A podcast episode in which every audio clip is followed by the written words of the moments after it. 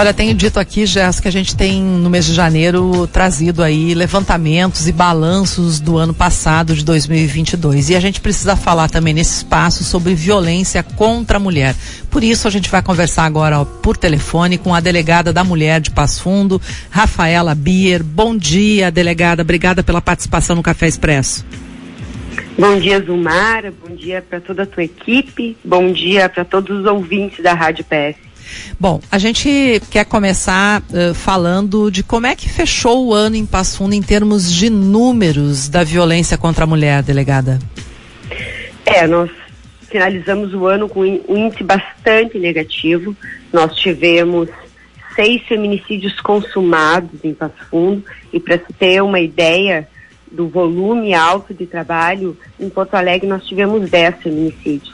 Se comparado à população de Porto Alegre, um milhão e tantos mil habitantes, e nós cerca de 200 mil habitantes, é um número muito preocupante. Esse número nunca havia sido registrado em Passum, tanto é que em 2021 não houve nenhum feminicídio, né? Justamente. Em 21 a gente não teve feminicídio, estávamos com esse índice positivo no entanto, agora 2022 teve esse índice totalmente negativo de seis feminicídios consumados e dez feminicídios tentados em Passo Fundo. Tem alguma razão específica? A polícia chega, chegou a analisar as causas? É, o que a gente percebe é que o Estado ele tem várias políticas públicas para tentar diminuir esses índices terríveis, né? Mas o que, o que é indispensável é uma mudança de comportamento social, né? Ah, a mulher ela tem que deixar de ser um objeto. Então aquele agressor ele, ele não pode achar que o fato dela não querer permanecer num relacionamento uh, custe a vida dela. Isso é um absurdo. A mulher não é uma propriedade para ser tratada dessa forma. Para a gente falar em números, então, uh, no Rio Grande do Sul nós tivemos 106 feminicídios. Também um número absurdo. Dessas 106, 89 mulheres eram mães. 219 famílias foram dilaceradas e, e 219 filhos ficaram sem suas mães. Delegado, o que o senhor está falando é que a maioria da causa dos feminicídios é porque há uma, um rompimento na relação e o homem acaba não aceitando, é isso? Isso mesmo. Essa é a principal causa. Bom, uh, sobre outros tipos de violência contra a mulher, quais são os números que a gente tem em Passo Fundo, delegada? Perfeito. Uh, ameaças que seriam de morte, de agressão, de algum mal injusto contra aquela vítima, nós tivemos 814 registros, lesões corporais 441, 42 crimes de estupro. E daí seis feminicídios consumados e 10 tentados esses números também são maiores em relação a anos anteriores? Sim, é, é o que eu disse. Passo Fundo está uh, num índice totalmente negativo e, embora a gente faça uh, muitos esforços para reduzir esses índices, infelizmente a gente não consegue estar tá na cabeça desse agressor para evitar um mal tão grande. E esse, isso é um dado preocupante e 50% dessas vítimas de feminicídio, isso em, em, termos do Estado, nunca registraram sequer um boletim de ocorrência contra o agressor. E, e, a, e 80% dessas vítimas não possuíam medidas protetivas de urgência, que são aquelas medidas justamente para o agressor se manter afastado sob pena de, de prisão. Pois é, delegada, sobre a questão da, da, da, das penas, né? A, a pessoa, o criminoso, né, que pratica o feminicídio. Na, na, na, sua opinião, como é que a lei é aplicada? Ela é aplicada corretamente na questão da força da lei, o tempo que isso acontece? Como é que está isso hoje no Brasil? A pena é bastante alta, é uma das maiores uh, penas do uh, Código Penal. No entanto, uh, a gente sabe que isso não vai trazer de volta a vida daquela vítima, né? Claro, ele vai ser processado, nós todos os inquéritos uh, de 2022 foram concluídos com indiciamento dos agressores uh, e agora estão, estão na fase processual, então, para depois uma condenação definitiva. Então, o que, que a gente busca? Excluir esses indivíduos da sociedade e espera uma condenação justa que sempre vem.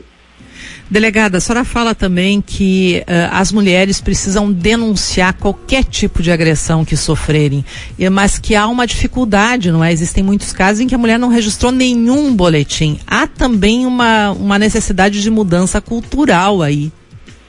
Com certeza. A estatística relacionada à violência doméstica é muito falha porque existem as chamadas subnotificações, que são aqueles casos que não chegam às autoridades públicas, porque por vezes aquela, aquela vítima ela tem medo do agressor ou ela tem uma dependência financeira daquele agressor, não tem para onde ir com os filhos, uh, não quer privar os filhos de alimento, moradia, enfim, e acaba se mantendo naquele relacionamento uh, normalmente para uh, proteger os filhos mas acaba que, querendo ou não, os filhos vivenciam toda aquela agressão e no futuro isso vai trazer consequências, inclusive, para eles.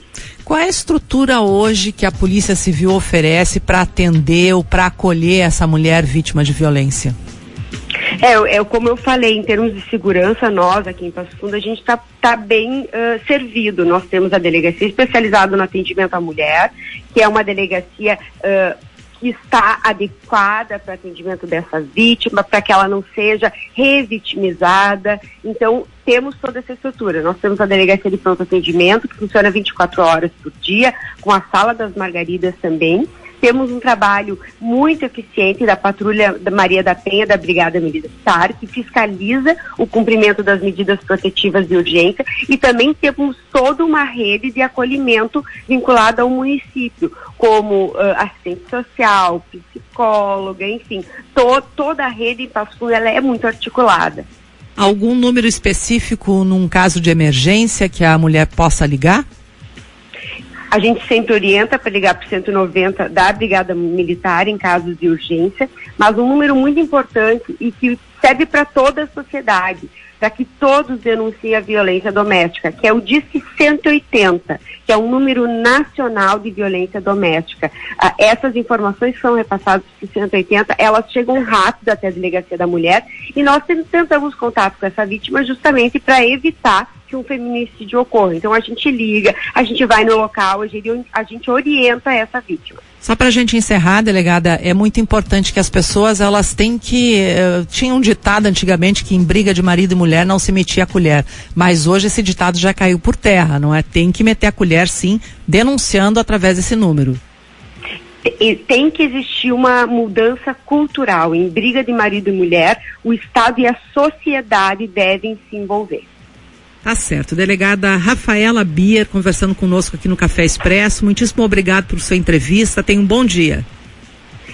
Obrigada e um forte abraço para todos vocês e todos os nossos ouvintes. Obrigado, delegado. Uma bela conversa aí. Uh, o Estado garante uh, que a pessoa que faz a denúncia não seja não revelada. Não seja nome, revelada. Enfim, eu acho que a anônimo. fala dela é perfeita.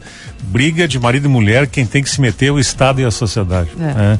É, é, o Estado que entra com, com a força, enfim, e com a parte legal que tem que ser feita. Tem que denunciar, porque às vezes, né, Zumara, na maioria das vezes, é, o feminicídio, ele é o capítulo final de capítulos que duram muito tempo, né?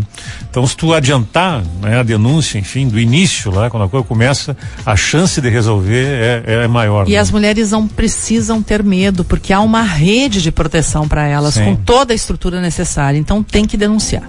Sem dúvida.